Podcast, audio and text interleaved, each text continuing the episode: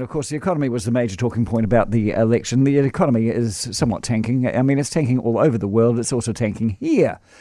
So tomorrow we finally get the election result, and then we can possibly start working towards what the government looks like. But we're pretty sure it will be national led because if it isn't, that would be quite dramatic, would it not? And then we can start getting on with the work. So, what is the work that needs to be got on with? Liam Dann is uh, the Herald's business editor at large. Hello. G'day, Andrew. Yeah. Big job.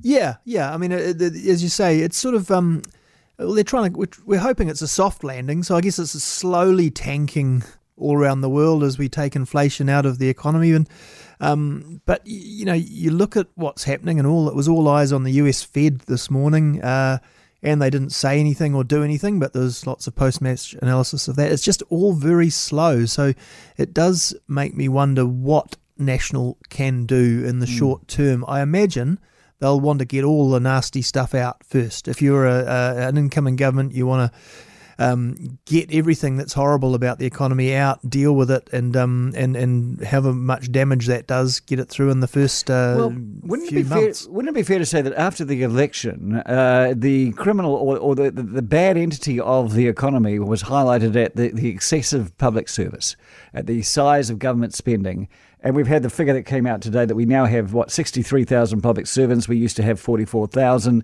And the thing is, uh, and I believe the belief out there is cut the public servants and everything is hunky dory.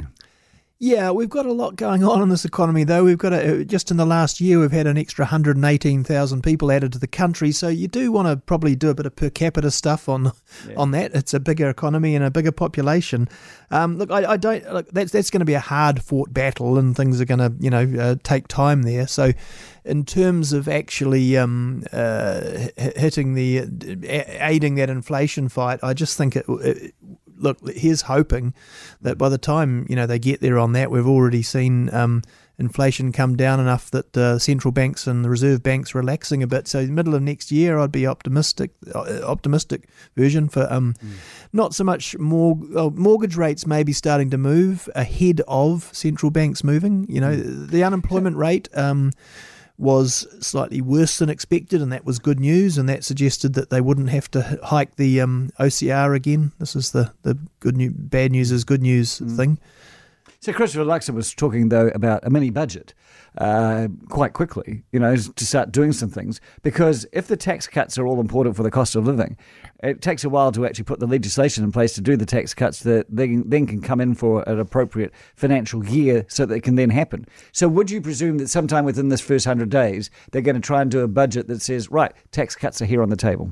I suppose they they said uh, July. Uh, they talked about July in the campaign next year. Next year, so that's oh. still a long way out. Um, again, a lot of this policy is going to take time to implement, and then it takes time to flow through the economy and actually have the impact you want. So you know, I, am still optimistic that the that, that, that the sheer pain being inflicted by the Reserve Bank will start to do the job, and we will be, um, uh, you know, in theory, a bit more relaxed about uh, the state of the economy by um, sort of the, the middle of next year, which is about when all the policy will be kicking in. So who knows? But you know, as, as I say, you, you'd want to get as much of the ugly stuff out in the public and done uh, as early as possible. Exactly. That's just the, the way of uh, so first term governments. They, and then they forget about it in three years' time when you're up, up in the hustings yet again. Hey, look, business confidence. Before the election, it plummeted to incredibly low levels. After the election, it's soared straight back up again.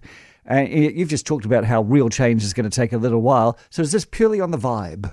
Well, it's kind of vibe, isn't it? Um, uh, you know, Sharon's even Sharon Zollner at ANZ, who runs runs that survey, um, said you know it, it, would be a stretch to say the election wasn't having an impact. It, it was for the month of October, so pre-election a little bit, but I think the polls by October were letting us know that it was going to be a national-led um, mm. government, and I think that does help business probably relax a bit. They're they're relaxing about labour laws. They're expecting some regulation and red tape to disappear and go their way.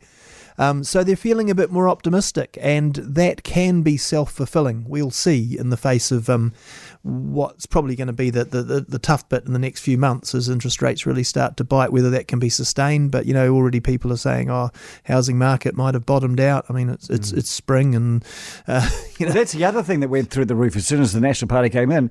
I mean, I started getting uh, calls from real estate agents. I started getting emails saying, well, the demand has come straight back. People have been holding off on selling their houses until they got a national led government and bam, now it's here. And you go, well, I don't know if things have changed. Well, it's it's a confidence game, so we'll see. I mean, you know, if it's if it was all just confidence and perception, I don't think it'll be sustainable. So they will have to deliver uh, deliver something to keep it mm. rolling. But um, you know, as I say, confidence and self belief, it, it can be self fulfilling, which is a bit rough if you're a, an outgoing Labour government, probably. But um, it, it it often is that way. Uh, we'll see. All right, thank you so much. For more from Heather du Plessis-Allen Drive, listen live to News Talk ZB from 4 p.m. weekdays or follow the podcast on iHeartRadio.